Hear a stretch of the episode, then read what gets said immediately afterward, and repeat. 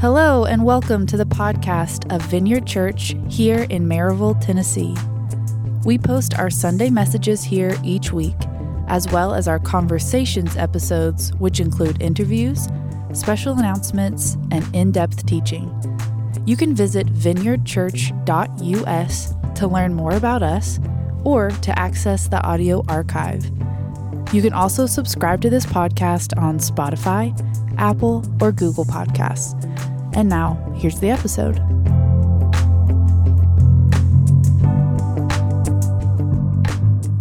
Well, good morning. It's good to see you guys. It's good to be with you. I'm always happy when I get to see your faces. Uh, today, I'm kind of extra happy because today I came to church and got to see Natasha's face. Natasha's back. Hey, everybody, there she is. She's back there. We made it. Oh my gosh. I know you guys were fine. I made it. Okay. Uh, so glad that, that she's back with us. Uh, we're going to jump into the message in just a minute here. I just got something. You ever just, I don't know, just get something spinning around in your spirit and you can't, you can't push it aside. Um, and you know, there's just something there. And I've been doing that all morning, just something sort of churning around in my gut. Um, and in the first service, I had to share it before I could move on and preach as well. So same same deal here. This is the idea I, can't get away from. I, I, really do think it's from the Lord, even though it's vague. You know, I, I, want things to be more more clear sometimes, and that's just not the reality in this particular moment. But I, I do think it's from the Lord. This idea that I can't seem to get away from, and, and I really think this is a, a man or men, but that might just be my own stereotypes that are dictating that because, well, you'll see. But I, I feel like there are some folks perhaps in our church who um, are feeling tremendously exposed right now because um, they've got identity wrapped up in always having it together. They've got identity wrapped up in being unflappable. You know, like that's what I do. That's how I serve my family. That's I, have got it. I'm unflappable, and and they're looking around, and kind of going, I feel I'm pretty pretty flapped right now. and you're thinking, I feel exposed because I'm not sure that I can hide it or that I am, am hiding it, and maybe everybody knows that I'm just kind of barely hanging on.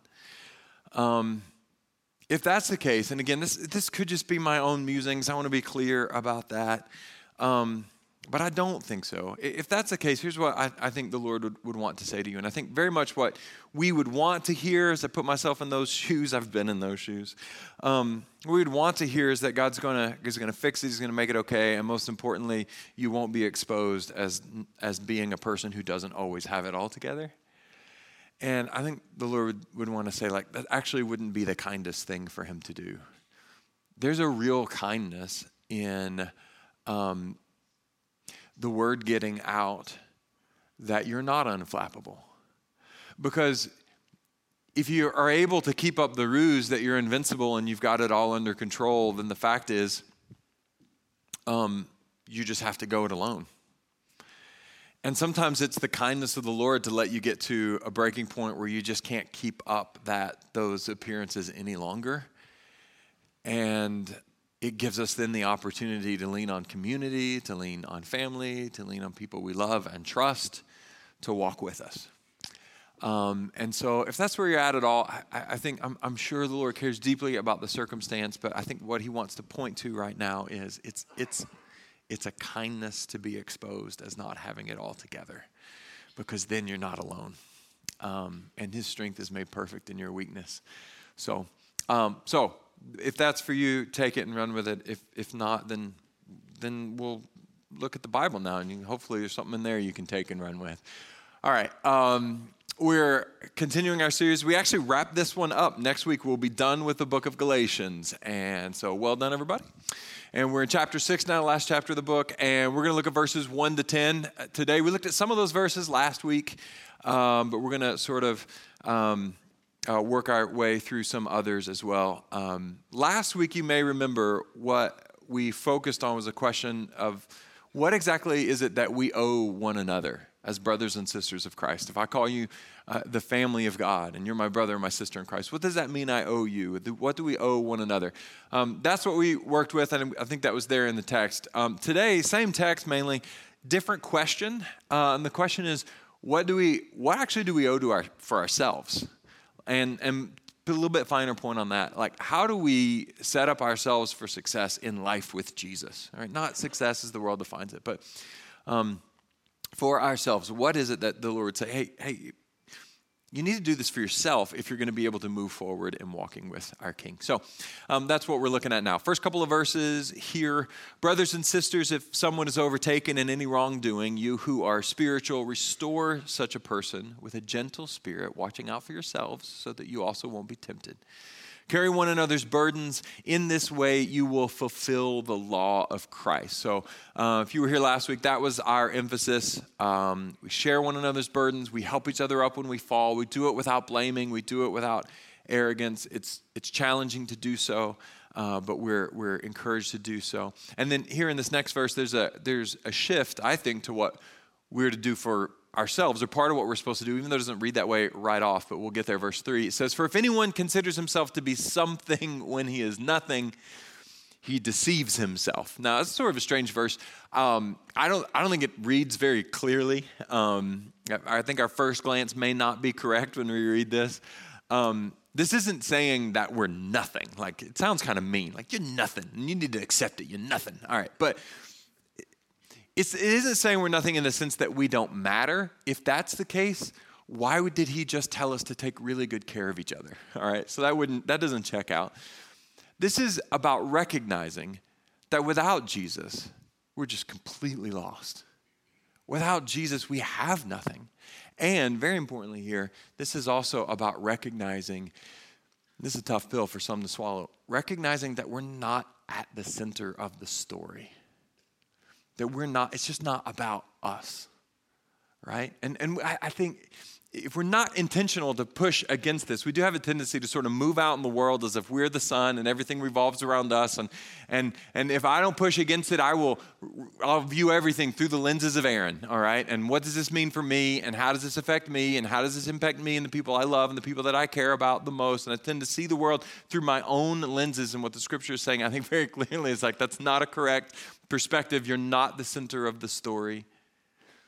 You're even your life isn't really about you. It's about joining God in the renewal of all things. It's about seeing what He's doing and joining Him in it. We're not the answer.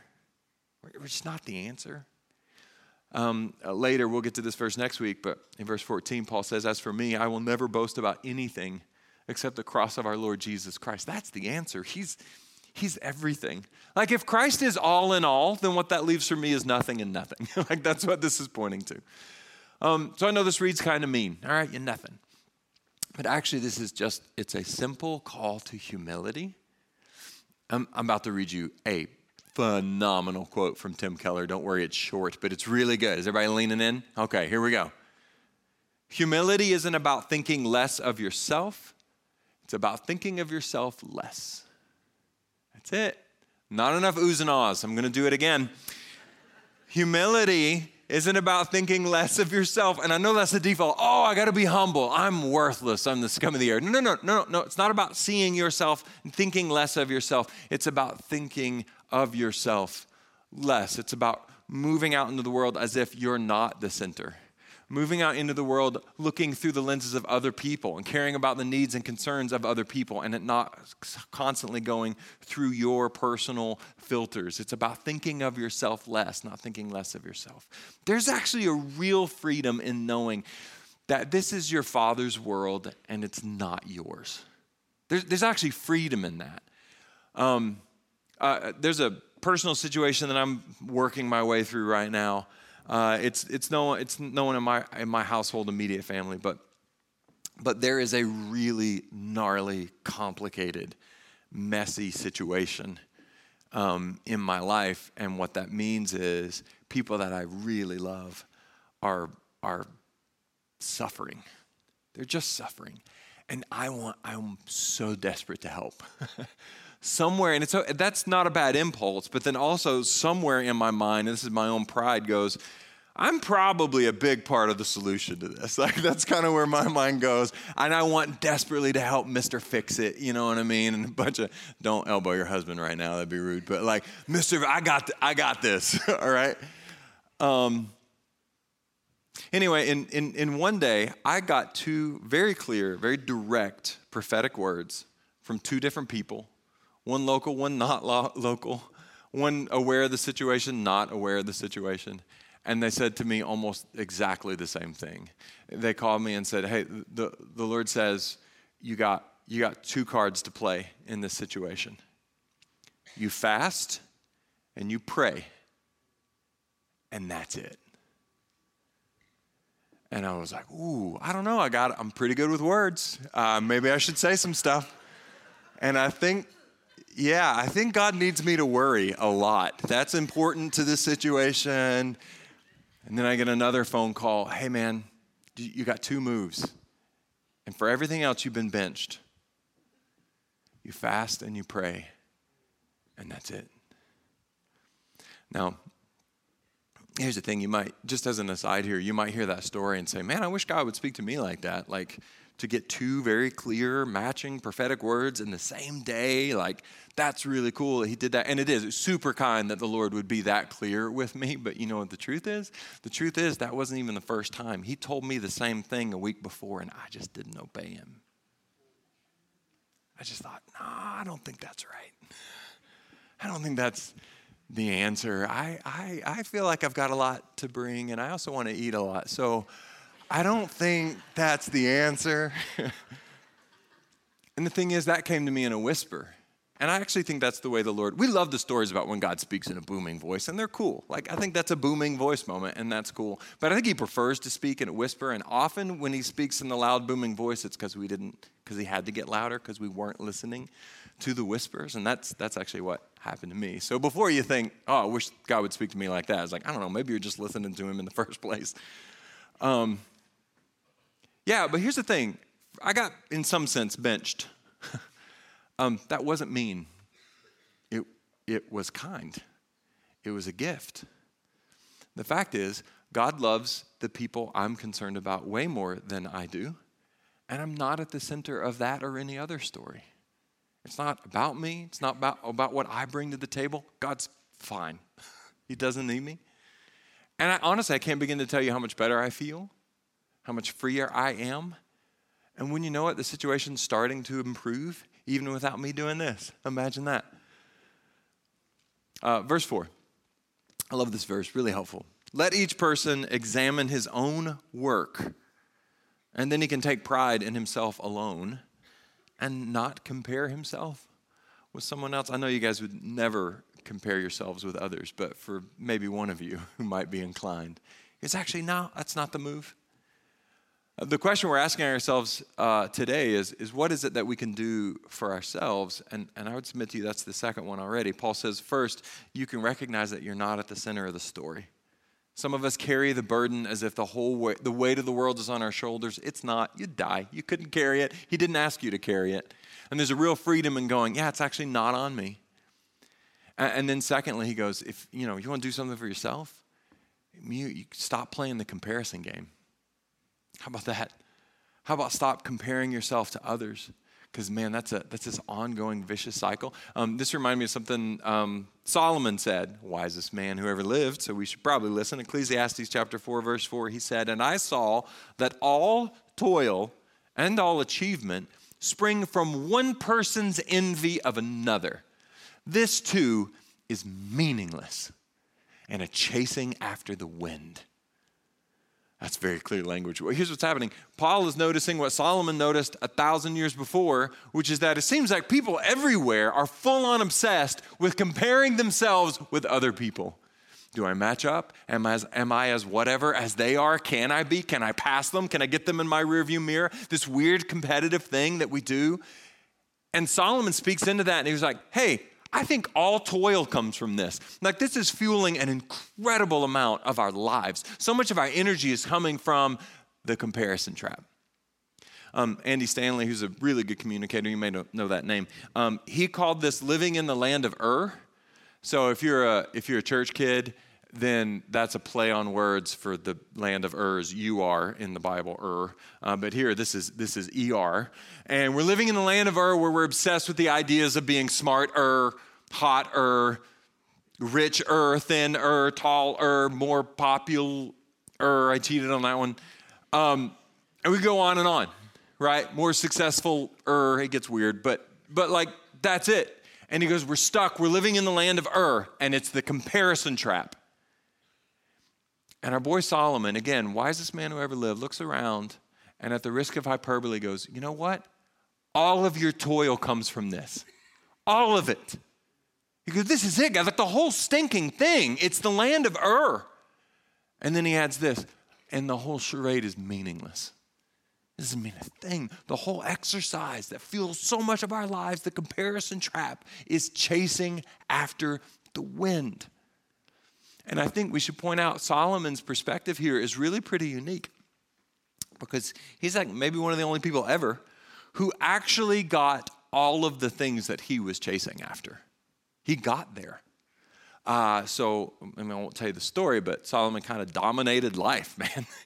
And he actually lived, he lived in the land of Est. He was the strongest, the smartest, the richest. He was handsome. He was admired. He was really powerful. He was very, very rich and very, very famous.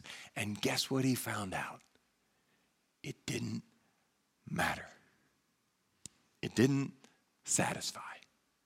He's just about the only guy who could say, you know what, I actually got all the stuff I ever wanted. And it turns out none of it was actually what I needed. Turns out it was all meaningless. Solomon was like, he was like the dog who caught the car. Like, well, now what? what do I do now? And what am I about now? He's stuck. All right, so there's that. We'll come back to it though. Verse 5. For each person will have to carry his own load. Uh, we talked about this verse briefly last week. That word load, you should know, refers to the weight of a soldier's pack. There's just the stuff that every soldier's got to carry, and you got your load, okay? And every person has to carry that load. It's yours to bear. Um, this is where I think the comparison trap can get a bit more subtle, but still really gnarly when we do it. Because sometimes we look around at the load that we've been asked to bear, and we look around at others and go, my load's heavier than theirs. I got to deal with more of a mess. I've got more problems than they do. I've got, a, my background dictates, and we can go like, and we could do the comparison trap there and go, that's all they have to carry? That's nothing compared to what I have to carry. Or maybe you go through different phase in life where you're like, you know, I used to have like a nice light load. I was kind of cruising, and now I've got this big, heavy, burdensome thing and our mind starts spinning on that. We get stuck in the comparison trap. We resent the people who have less stuff to carry than we do. We get increasingly frustrated with them and with ourselves and with our own exhaustion. And then we also start spinning on what did I do to end up with such a big and heavy load? And did I do something wrong? And did I mess everything up? And I just want to say this, and it's not sensitive, but I mean it in love. It's just the way things are. Like life is just like that. Some people have really heavy loads and some people not so much. And I want to be very clear don't miss it. It's not fair. It's not fair. Some people in this church, I think, I, the load that you've been asked to bear compared to the one that I've been, I can't even compare them. And I think, how do they get out of bed in the morning carrying a load like that? And to be very clear, it's not fair. And here's what happens when things aren't fair, we have a real tendency to shake our fist at God and say, Things aren't fair. But it would be a lot more rational for us to look to God and say, God, thank you for giving me a heads up that life's not fair. Because He does. Again and again and again. We are told throughout Scripture it's not fair. It rains on the just and the unjust. There's lots of things that come your way that aren't your fault. There's lots of wonderful things that come to other people that they didn't earn. Life's not fair. And, and again, we get mad at God about that, but he, He's been very clear and upfront with us about that. I know that might be a little heavy handed. I think it's a lot of today's sort of a theme, a lot of straight talk from, from Paul and Solomon and Aaron. It's just one of those days, just it's a toothpaste and orange juice kind of morning. You know, it's like they're both good for you. Just take it down. Here we go.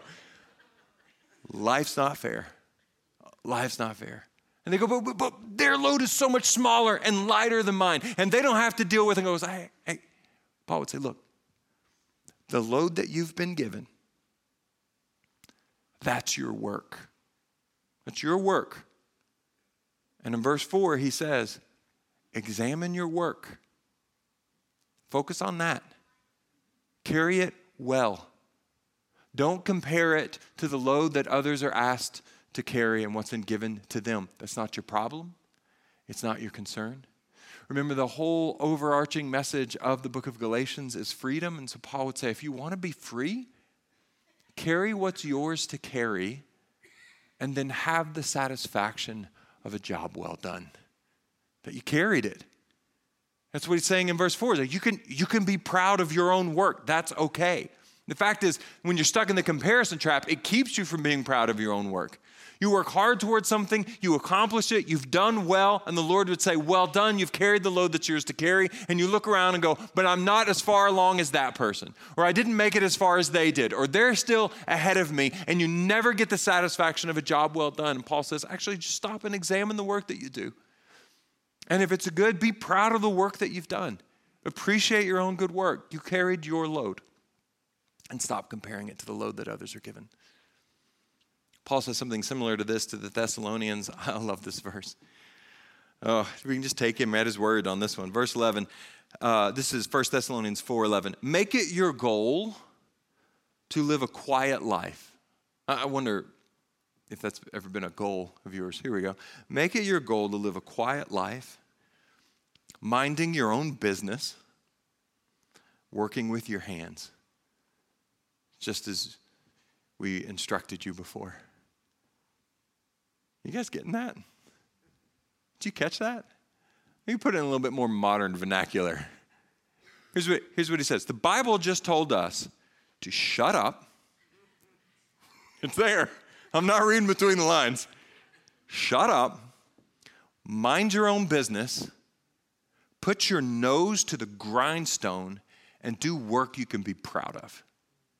It's, it's right there. Sorry, again, toothpaste and OJ today, but here we go. And that's what we see in verse 4. Again, let each person examine his own work. He can take pride in himself alone and not compare himself with someone else. All right, let's move on. Paul starts teaching us how to actually do this. Because as many of you have find, found out, as I have certainly found out, you cannot just decide to leave the comparison trap it's a trap. it's hard to get out of a trap. That's the nature of a trap, and it's hard to get out of it. So he starts telling us some very practical ways here. Uh, verse 6 says this Let the one who is taught the word share all his good things with the teacher. Now, um, this verse seems like it's coming out of nowhere. It's like, what? What? That's a clutchless shift right there. Um, but it, it doesn't really, so stick with me. Paul is beginning to teach us, and we've hinted at already, which is that we have to shift our focus outward. Like we we gotta stop. We, we gotta stop viewing everything through the lenses of our own reality. Look past our own noses. Start building goals and dreams and ambitions that are about something larger than ourselves and about our own preferences and well being shifting our focus again away from the individual and then more to a collective, to a family, to those in need, etc. And, and here's what he's saying, and this is very, this is so practical. He's saying financial giving is actually a really big part of that. Here's why. Because, and say this a lot, I think it's super true. Well, I know it's true. Jesus said it. Men, money lends itself to mastery. Okay? This is why Jesus said you have to choose who you're going to serve, God or money. Well, why do you pick money? Because money wants to have our heart. It wants to own you. You want to own it. I get it. Okay? So do I. You want to own it. But let's not lose sight of the bigger picture here, which is it wants to own you. And that's why generosity in any form is this incredible declaration of freedom from that. It's saying, oh, not only will I not be enslaved by the rat race and the comparison game where I'm trying to keep up with the Joneses, whoever that might be. Sorry if your name is Jones, you just get plugged in for lots of things. Not only am I not doing that, I'm going to give above and beyond a way to, to help others and to, to devalue my own cause in some sense. Now, in verse 6, the specific application here I think is plenty, plenty clear. We'll read verse 6 again. Let the one who is taught, I, that would be you, um, the one who's taught the word, share all good things with the teacher. That would be me. So, in other words, if you have a boat, you have to share it with me. Thus saith the B I B L E. Okay. Uh, it's not what it's about. That's not it at all. Um, you're like, I like, I don't want to trust him with my boat. You shouldn't. Okay. Um, what this is actually about, it's about valuing people who serve in the life of the church. Okay. It's so broader picture here. Uh, the good news is, by the way, if you give faithfully to this church, then you're already doing this. All right? So it's like, what's that look like in our context? Here's what it looks like Our financial board sets my salary. They do it with wisdom and fairness while they walk with Jesus. That all comes from your giving. So if you give to the church, you're doing this. Check. All right? Um, now, some of you might be like, oh, I'm new to the church or new to this church. How do we think about? Let me, let me just do a quick little thing about giving specifically to the church. What we, what we see in the Old Testament, don't worry, it's quick. What we see in the Old Testament is really clear. Um, it's, it's called tithing, that's giving 10% of your income. And it's, so, it's just crystal clear, black and white, move the decimal, write the check, the end. And then in the New Testament, though, there's a shift.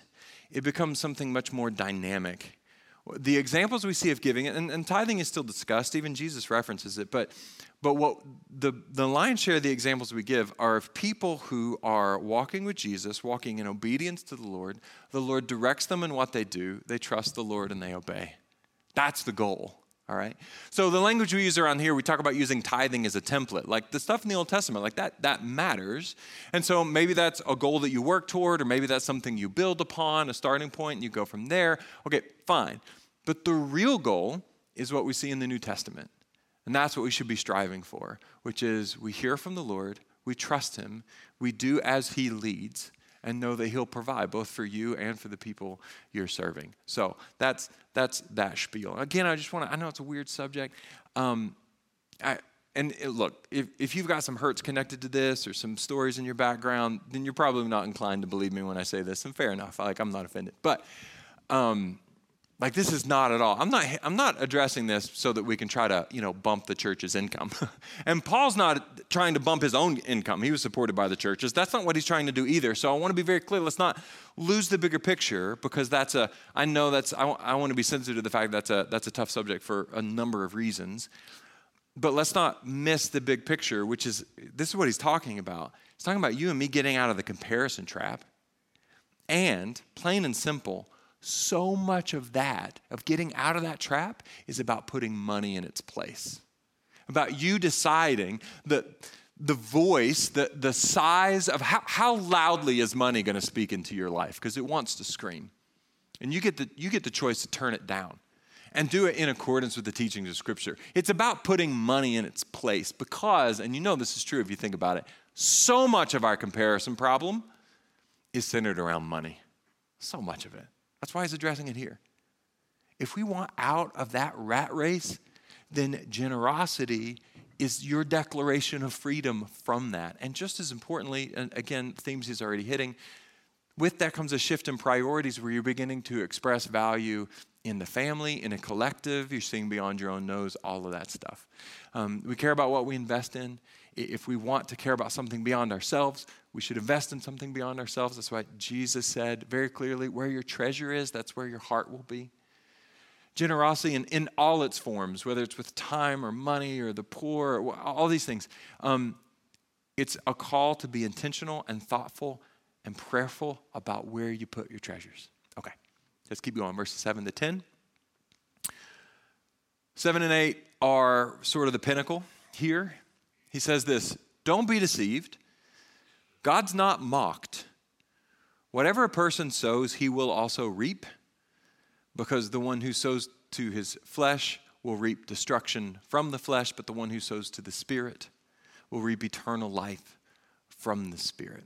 Now, he's hinted at this along the way several times, I've kind of pointed out as we go. This is why this series is called Season, Seeds and Harvest, because this is the big idea that he's moving toward. Uh, the type of seed we sow determines the type of harvest that we reap. And then he adds in verses 9 and 10 let's not get tired of doing good, for we'll reap at the proper time if we don't give up. Therefore, as we have opportunity, let us work for the good of all, especially for those who belong to the household of faith. Okay, so I really don't think I can overstate this. This is one of these just super big lenses through which you understand everything principles. It's one of the principles that govern our lives that we all probably know and understand already. It's the principle of sowing and reaping. If you put good seed in the ground, you get good fruit. If you put bad seed, you get bad fruit. Pretty simple. And there's also this idea of multiplication, too, which is also very clear in the illustration. You put a tiny little seed in, and this big old thing grows from it. And it's a big old good thing, or it's a big old nasty thing, depending on the type of seed you put into the soil. All right? So that a quick aside, by the way, on this on this multiplication thing, especially because of the larger context, the multiplication thing gets twisted into a money thing. So we just I just want to address it. Um, you guys, unfortunately, you know the drill. You probably know where this is going. You listen to some slimy preacher with no fear of God. I shouldn't have said it that directly, but fair enough. Um, says something along the lines of give $100 and God will give you $1,000 or other such bull crap. Sorry, mom. Bull. It's, oh, no, it's bull crap. Okay, so that, and that's what they say. You know, give in order to receive, right? You give lots and then God will give you money. And I just want to be so clear about that. That's just extortion and it's manipulation. And you should turn and run from anyone who says that or even implies it. It's the, the nerve and the gall to say something that like that following the verses that just say God will not be mocked. And they use those verses to mock God. I wasn't going to say any of these things. I have to, yeah, here we go. Selah. Just give me a second. the principle, I'm sorry. I did in the last service too. Okay. The principle is that it's very simple. If we invest good stuff, which includes money, sure, but also includes time or prayer or kindness or any form of devotion or walking with Jesus, then that will give rise to more good stuff. And that multiplied good stuff that it gives rise to, hear me on this, can take whatever form God decides would serve you and his kingdom best. All right? We just serve good, we, we just sow good seed regardless of its nature, and then he decides what kind of fruit it bears. All right? It might bear financial fruit, it might not. It's up to him, it's not up to you, and you want it that way anyhow. Okay? We say this about that. Uh, just this is Aaron's musing, you can take it or leave it. But I don't know the mind of God, obviously, um, but it seems logical to me that if you give money in order to get money back, then God will probably return with increase something other than money. Because if you give money in hopes of getting money back, then you probably have a love of money problem. And money probably has your heart. And so then probably God will give you something that will help rescue you from that and not further deepen the issue. I think it's logical. Take it or leave it. All right, so enough of that. Simple principle good seed, good fruit, bad seed, bad fruit, and you get back in bulk what you put in. So, what that means is, logically, you can look at what you're sowing now and you can get a real sense of where you're headed, can't you? You can get a real sense of what's coming. Um, remember, Paul said, examine the work that you do. So let's, let's do that, okay? What kind of seed are you sowing? That's the question. I'd love for you to wrestle with. What kind of seed are you sowing? Let me just help you out a little bit with that. If you're stuck in the comparison trap, I love you, you're sowing bad seed. You're giving your life to trying to win some non existent prize based on rules that, were, that are constantly changing and nobody really knows, and it's all chasing the wind. And I hate to be this direct, but you're doing so all in the name of your own filthy, stinking pride. Like that's, I, I know it's common, I've been there. uh, that's bad fruit.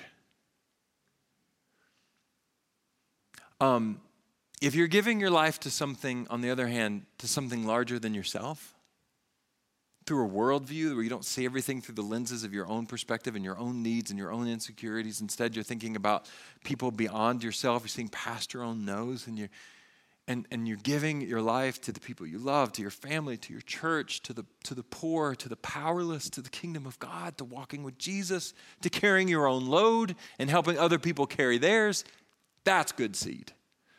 And that'll bear good fruit. And God alone decides what kind of fruit that looks like.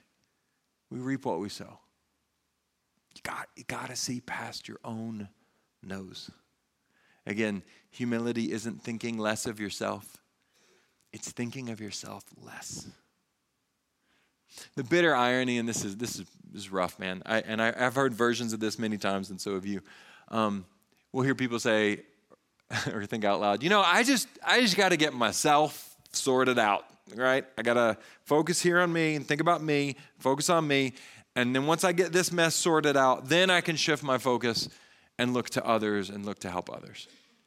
Um, when I hear people say things like that, my, like my irony meter explodes. Because all along, the very thing that's keeping them from getting their mess sorted out is their relentless focus on themselves. The very thing that, they're rescue, that will rescue them, which is moving outward and seeing past their own noses, is the very thing they're refusing to do because of the mess that they're in. All right, so don't don't fall for those lies. Okay, all right, that's that's enough for me. Yeah, you guys can stand for prayer if you are able, and then um, we're just gonna take a minute or two to reflect here, and then we'll sing another song to wrap up. I just want to, with this sowing and reaping thing, I just want to give one more one more quick example here. The best, most vivid examples of of the fruit of sowing and rip, reaping is very, very old people. Okay?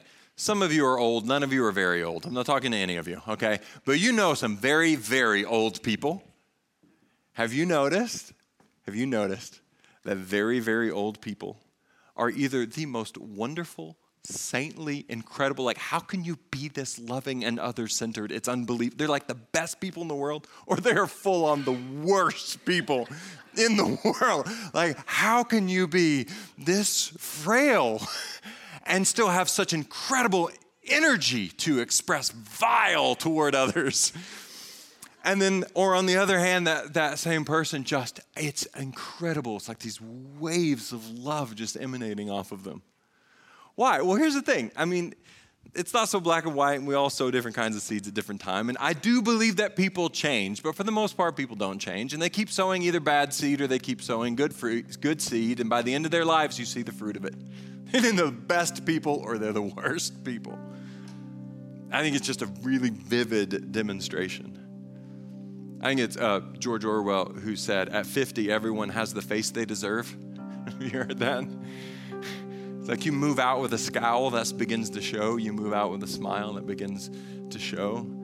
You move, people almost begin to turn in on themselves physically when they do so. So, what kind of fruit you're bearing now will indicate what you're going to be down the road. So it's worth taking the time, as Paul said, to examine the work that we're doing, the seed that we're sowing. So, Lord, would you speak to us? I encourage you now to close your eyes, bow your heads. You take the vineyard pose if you like, but just some sort of posture of receiving from the Lord. And God, we just want to say we love you. We want to live for you. We want our lives to be pleasing to you in every way. And so we just want to ask you, Lord, would you, would you show us the kind of seed that we're sowing? If we're like stuck in the comparison trap, would you help us to see that? Would you help us to look past ourselves through generosity of, of money, yes, but time and all the ways that we move past ourselves and look to others, and from that, the perspective that realize we can actually be rescued from the comparison trap. Do you help us to see it? What kind of what kind of seed are we sowing?